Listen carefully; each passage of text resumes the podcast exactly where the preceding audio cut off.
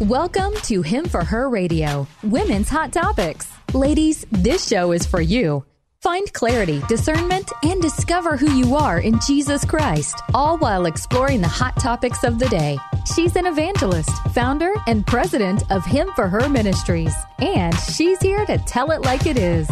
Your host, Shug Bury. What happened if you say what you want to say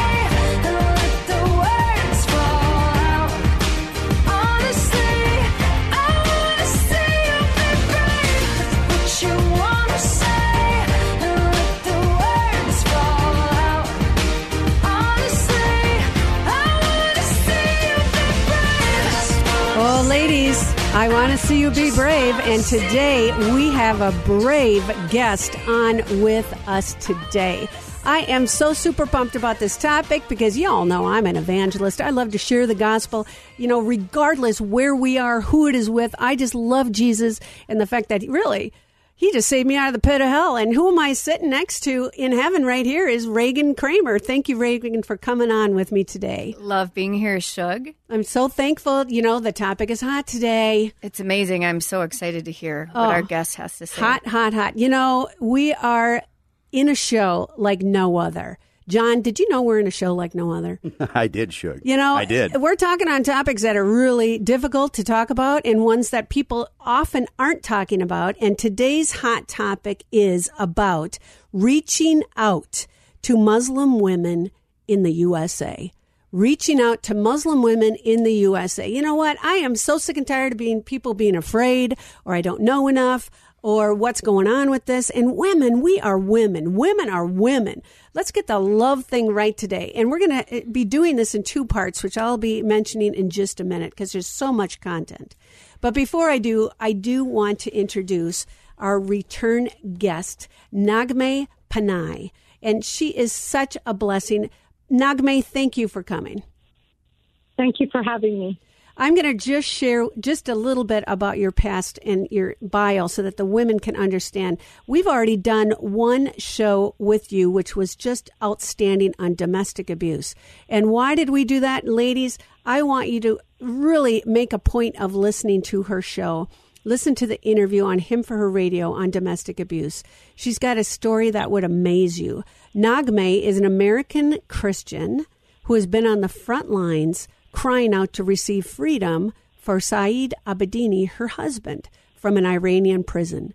Through her tenacity and perseverance, I mean, this woman is a rock star. She brought worldwide attention not only to Saeed's imprisonment in Iran, but also to the plight of persecuted Christians worldwide. She has spoken before churches, media such as Fox News, CNN, the United Nations in Geneva, President, uh, President Obama, and Donald Trump. And through all of this, through all of this, no one knew that Naghmeh, behind the scenes, had a history of being abused in her marriage and even verbally threatened from Saeed while he was imprisoned. She secured safety and freedom then for herself and her children after he was released. Listen to this earlier aired show, which is now found on iTunes, Him for Her Radio, or on our website at Him for Her Ministries, H-I-M number four ministries.org. I want you to go to our website, check out what we're doing there, all the five initiatives, one being radio, and help us bring hot topics to the darkest corners of the world. Now, get this, listeners. Even amid Naghmeh's trials and abuse from her marriage, her passion and heart is to be able to share the good news of Christ with other Muslim women. Hello, listeners. This is an area of controversy in America. People have fears and the uneducated, biased opinions of the Muslim culture with the turmoil of today's terrorism and increasing Muslim population in the United States. You know, I got to tell it like it is. We're going to let our words come out. We're going to be brave. And that is our topic today reaching Muslim women in the United States. Again, thank you, Naghmeh, for being brave and coming on with us. Thanks for having me. Naghmeh, it's so great to have you back. But before we dig into our topic today of reaching Muslim women in the USA, will you please share with us a little about yourself and uh, with our listeners? Yes, I was born in Iran. I was born into a strong Muslim family, and um, I grew up in a war. And a lot of my questions about God and even um, seeking Islam at that time, because that's the only religion I knew, was uh, a lot of uh, my understanding of Islam um, got, I guess, stronger and deeper at, at an early age. Um, I was in Iran until the age of nine, until fourth grade. So I learned a lot about Islam and practiced Islam in my attempt to know God until the age of nine. And what happened at the age of nine?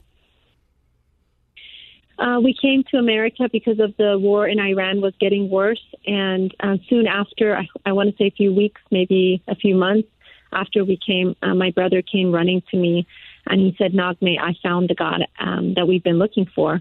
His name is Jesus." And he said, "I just had a vision of Jesus, and all I felt was love, and I know this is it." So we pursued people to tell us about Jesus and found um, some people who told us about Jesus and let us, um, you know, had us pray the sinner's prayer and they baptized us and we were given a Bible. And so that's the age we uh, came to know Christ. I love that story. You know, God is so full of love. This is the thing that we keep losing sight of. He is love. He calls us to love one another. Um, and so, with that in mind, we're going to get the love thing right on this show for both parts. The first part will be concentrating on understanding the Muslim culture for women. You know, it's very confusing to us. We see things, we don't get it. There's some myths and misunderstandings that the USA, not just women, but all the USA have around the Muslim culture. And then on part two, we are going to basically be talking about the obstacles of sharing the gospel with women here in the United States of America. Where do you start? I mean, what are your fears? What does Scripture say about reaching out? And so, Naghmeh, I hope you're ready because this is going to be a show where we tell it like it is. We're going to be open, we're going to be raw with our questions, and we're going to share with others um, some of the things that they're thinking. Before this show, I asked so many women what their questions were and how we can address it. So, some of the questions that we have today are going to be ones that I has asked women already. Naghmeh, help us to understand the Muslim culture for women. Um, it differs. Um, here, I work with different Muslim women, so it dep- depends on if they're from Africa or even different parts of Middle East. But ultimately, um, the culture is a culture of oppression. They're considered second-class citizens, and depending on if it's Saudi Arabia or Iran. There's a level, different levels of how much freedom they have. But mainly in all of all of these uh, Muslim countries, and Muslim women are considered second-class citizens. They're not given as much rights in marriage. They're uh, treated as property. They're usually dealing with multiple, being wives, um, you know, second or third wives, uh, being in a marriage that um, or in a relationship that believes that um, you can have more than one wife, and uh, they're treated as property, as um, giving birth and and everything they do to please their husband. Wow. I just came back from Israel and I was kind of experiencing that oppression that you're talking about uh, when I was in parts of the Muslim quarter. So that's interesting that you're saying that. And is that base is that the basic foundation of their faith, or is that more of a cultural thing, or is that all meshed together? Um, no, it's it's the foundation of the faith. Recently, I was talking to an Afghani woman, and um, she comes from you know a very um, hard marriage, and um, I asked her, "Why do you think this is the case that you see so much of what you see with um, the physical violence and um, having multiple relationships?" And she said, she looked at me. She said, "Islam." Mm. I said, "I think so." Um, it's it's you know I don't want to go too much into detail, but Muhammad had many wives. Muhammad had um, wives that were much older than him, and he had wives that were much younger than him. That's why in Middle East, it's, um, I actually recently watched a video of a 22 year old marry, marrying a 10 year old, and people were clapping and celebrating, and I was just weeping. Um, it's just because their founder did that, it's normal, and that's why you see that in in the Middle East um, where Islam is. So they're very oppressed, and also an interesting fact about Muslim women is that they are the ones passing on Islam. Interesting enough, it's not the men, it's the women that are passing it on to the children. And even working with refugees here, the men are working, they're doing, you know, all the time, they're truck drivers and what, you know, just busy, but the women are the ones sitting down with the children, making sure they're doing their uh, Islamic prayer and understanding the Quran. So it's, it's really im- interesting that when you reach women, you're actually reaching the entire family. Wow. Generations to come. Amen. That is just a huge impact. Um, I didn't realize that, that women are the ones that are doing the teaching and passing that on. Um, can you help clarify for our listeners what is the difference, or is there a difference when we use the word Muslim and when we use the word Islam? Yeah, Muslim is is a follower of Islam. Islam's the religion, and Muslim is like um, Muslim is the person following that religion. So when you talk about the religion, you say Islam, religion of Islam. But Muslim means that person is following Islam. So that's the dif- main difference. Okay, thank you for clarifying. Also, why do uh, the women wear wraps? So if uh, a lot of you know what women do is that they would not be a temptation to a man because if a man sins, it's their it's the woman's fault. So um, in most almost all Muslim uh, countries, the woman have to wear a covering. Now the, the covering differs based on different countries, but the covering is there so that the man is not tempted by the woman's hair or body shape. And um, if, um, for example, if um, the Quran says that if you, uh, if a man sees uh, part of your hair, um, you would be hanged in hell by that part of your hair. Wow. and because of that, so it's, it's a way. And in Saudi Arabia and, and in a lot of places, women put their hand in their mouth when they talk because they're afraid that their womanly voice might tempt a man. And so they don't want to have any have basically become non-existent have anything that could possibly tempt a man uh, in any way. So they they cover themselves up completely even in talking in a lot of ways. They have to make sure their womanly voice isn't heard and that's that's the main reason for the covering And is that happening here in the United States as well, that practice? Oh, yes, very much so. Um, I don't know.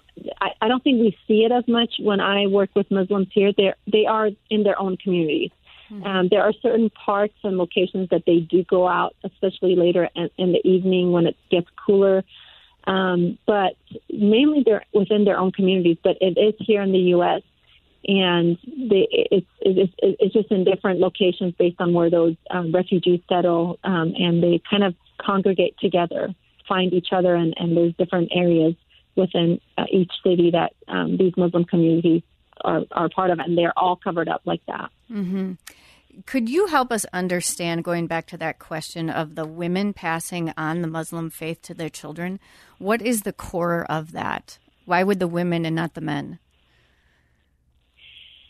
Um, you know, I've I've read I've read up on Islam, and that was interesting for me too. That um, women are the ones that are passing it on, and I realized that that's how it was with my family. It was uh, my mom. It was also um, her mom. It, um, it was passed down by grandmas and so on. I think because simply they're the ones at home, like th- the same way as Christian women, we're the ones. Um, a lot of women are, are the ones educating the children, homeschooling, and passing it on as, as the men are busy working. It's just that we're the, they're the ones interacting with the children, and so they are the ones that are making sure that the children understand Islam, accept it, and follow it. Wow. Um, and Naghmeh, what are some misunderstanding misunderstandings and myths American women have surrounding the Muslim culture? Um, that you know, I think people think they're set in their ways; they're never going to change. That all Muslims are violent. Um, I think we we don't see them the way God sees them. Um, you know, I I've had Muslim, I've invited Muslim women and men to church, and I just see fear when they walk in. There's so much fear. I, I was even told at one church, we're we're fine just the way we are. They don't want the drama. They're Wow. afraid that if they're, if these Muslim women become Christians, then their their men might become violent and attack the church or something. There there's a lot of fear with violence and and um, especially if they help a Muslim woman, what happens if the husband finds out and hurts us? But I think they see even Muslim women and they see the covering. I, I, I've seen it as I walk with these Muslim women to different stores and I help them with in their doctor's appointment. People look at them with contempt and anger, like you know, and that breaks my heart because. Yeah. Um, they're they're they're- they're just like us, but under a covering, and they're very oppressed and broken when you get to know them. You know, that just breaks my heart because, you know, I think God has a sense of humor in the way that if we were to go to Iran or some of these other places and preach the gospel, our life is at stake. But instead, what does he do? He brings these beautiful women to the US of A and gives us an opportunity in our own backyard and with our own neighbors to share the love of Jesus Christ. I mean, he just got it rocking. I way to go, God! I'm so excited for what He's doing. Um, if you're just listening, this is Shug Bury, and I am a host of Him for Her Radio, Women's Hot Topics, and today's hot topic is on sharing and reaching out to Muslim women in the United States. We have our wonderful co-host with me today, Reagan Kramer, and we have Naghmeh Panahi, who is here with us today, and she's sharing from her heart. Um, her experience within the Muslim faith in communities as she shares about Islam. And so, Naghmeh, I know that you had shared with me a little bit about the Quran. Um, what does it say about Christians? You know, there's um, two different parts on the Quran. There's the um, um, there's different surahs, meaning different verses. There's the Mecca one, and then there's the Medina one. The um, one of them it was written when Islam was at its weakest, and so you see a lot a lot of loving verses like pe- they call Christians people of the book, they call Jews people of the book, they um, talk about you know they are they approve the Bible actually. And then there is when Islam got very strong, um, I believe it's the Medina verses is is when you see the violent ones kill them wherever you find them, and you see a lot of violence and and a lot of aggressive language towards Jews and Christians. It depends again where when Islam was at in terms of being weak in that in, in that region or when it became strong. But there is a there is a um, I guess a book in the Quran that's called the Maryam uh, Surah Surah Maryam, which specifically talks about Christ, and that's very very interesting because it calls Christ the Spirit of God. It says he was the only prophet that raised the dead, made the blind see. Um, it talks about him being born of a virgin, and so it's very interesting because um, there's things in there that do point to the deity of Christ. So when I when I speak to Muslim women, I say, why do you think he was the only prophet that could raise the dead? Why do you think he was the only prophet that could make the blind see? Who can do that? Can a prophet do that? Or and then they start by question asking them questions. They start thinking, oh, only God can raise the dead, and and why was Jesus the only one that did that? Why does you know why does it say that? And they start questioning that. That's amazing. So, women in the Muslim faith, do you think they're being deceived by what they're reading in the Quran, or you're turning it around and saying it's talking about Jesus and some of that truth that he is the only one that can heal? Um, and what kind do you feel like the w- women of the Muslim faith are in bondage from part of that, and it's confusing to them? And how do they receive freedom? Yeah, they are. They are. Ultimately, without Christ, we're all in bondage. No matter Amen. Islam is just another religion. It tells you how they, you know, they, um, you you might go to heaven. It's not a promise, and that's another thing I share with Muslim women. I said, "Do you know you're going to heaven?" They say no, and even Muhammad said um, in, in the Quran, he said, "I don't know if I will go to heaven or hell. I've done my best being a prophet. he didn't even know, and he was the founder, so he's like the top. And so I shared, do you know? And they they don't know. They're hoping that their good works outweighs their bad works. And I explained to them, so if I don't murder 364 days out of the year, but I murder once, do I deserve death? Yes.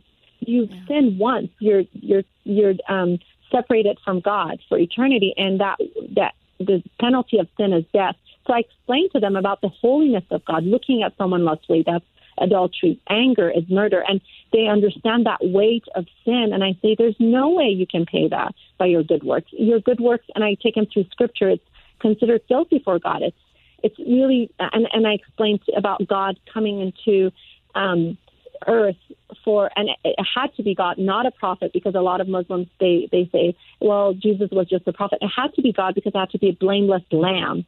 All prophets have sinned. So I discussed that, and you know they are open. The Bible says, "How how will they know if they never hear?" We think, "Oh, they're closed; they're never going to accept Christ." But I was, I was, you know, someone shared with me, and I accepted. Um, you know, my brother did have a vision, but when I first heard about Jesus, when someone went through the Bible with me, I accepted it gladly. So how do you know they're not going to accept it when they haven't even been given the truth? You know. mhm Yeah, and you you said I, I like what you said. We don't see them the way God sees them sometimes because of the fear.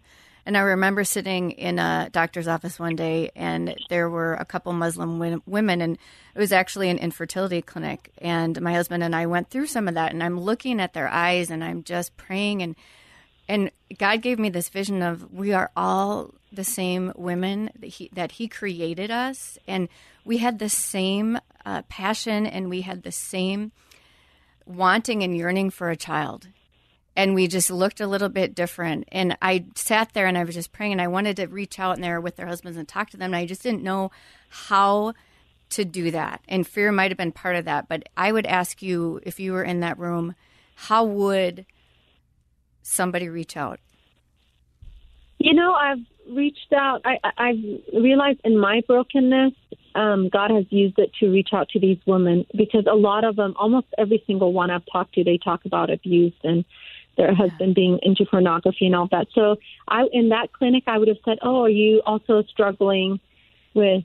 You know, this is this is such a, and I would talk. I would talk about your own brokenness, Yeah. of how, you know, and then you know, just get their number. You know, have say, you know, I would love to get to know you more. I know this is a really hard time. This is a trying time. It's been with me and my husband. I would love to get to know you more. And so sometimes at that initial meeting, you don't really get to have the full on gospel. It's the initial contact. But really, you know, Jesus, when um, he spoke to the woman at the well, he talked about his need. He said, Can I have water? So it's okay to go with them in, in terms of exposing our own need and our own brokenness. And that actually builds a bridge to get to know them. And then as you get to know them, then God gives opportunity to present the gospel. And the word of God is powerful. He's the one that brings in the harvest. But we are commanded to uh, share the gospel. And he's the one that does the rest of the work. But Amen. I would say go I would say talk. We, I would have talked to them in, in, in your brokenness. I would have said, "I struggle. I know this is painful. I would love to get to know you. Maybe we can go out to coffee and then start building a relationship and and showing them how Christ is the solution because their worth is not about how many kids they have or um, you know that their worth is in Christ, and that's what I've been a- able to do. God has granted me to do that in, in abuse, saying this is not who God is. He loves you. He does mm-hmm. not want you to be treated this way. hmm Amen. You know, and you're so right on that, Naghmeh. It's all about relationship. You know, we think we got to pound people over the head with scripture or talk about this and that. And Jesus, no, allow God. Because, you know, if you're called to this appointment, this God appointment, let's say in that mm-hmm. lobby, and you build a relationship with this person, you have common ground, you found some common ground together, then God will give you the opportunity when the time is right uh, to share about the love of Jesus and what he has done for you. Naghmeh, it was so cool when you shared the story with me at our first interview and you talked about how your mom and dad took your Bible and then down the road, because, you know, they thought that you were being. Um, you know, immersed in a in a culture that it was not right in the United States, and then down the road they became believers because they were reading the scripture. So it's so cool to see what God does through the truth, through His Word, and it's amazing. We just get to sit back and watch it. You know, my my life verse is Isaiah six eight. And I heard the voice of the Lord saying, Whom shall I send? And who will go for us? Then I said, hmm, Here am I, Lord, send me. Naghmeh, you're the same way. Reagan is the same way. I'm you know, built the same way. Here we are, Lord, send us. And the second part of this mm-hmm. show that we're going to be getting to is all about how do we reach out to women? How do we evangelize? How do we share the gospel with them? What does scripture say about that? I am I'm so I'm so pumped Reagan, I can hardly even sit in my seat I can tell. as to what God is going to do next. But ladies, before we go, if you don't know that he is the way and the truth and the life, you didn't know that no one comes to the Father except through Jesus Christ. Would today be the day that you say, Jesus, I want you in my life? I've learned this for the first time, and I want that same love of Jesus that Naghmeh experienced as well. Ladies and gentlemen, our time is up. This is Shug Bury, Him for Her Radio, Women's Hot Topics. Thank you, Nagme. Thank you, Reagan. Until next time, over and out.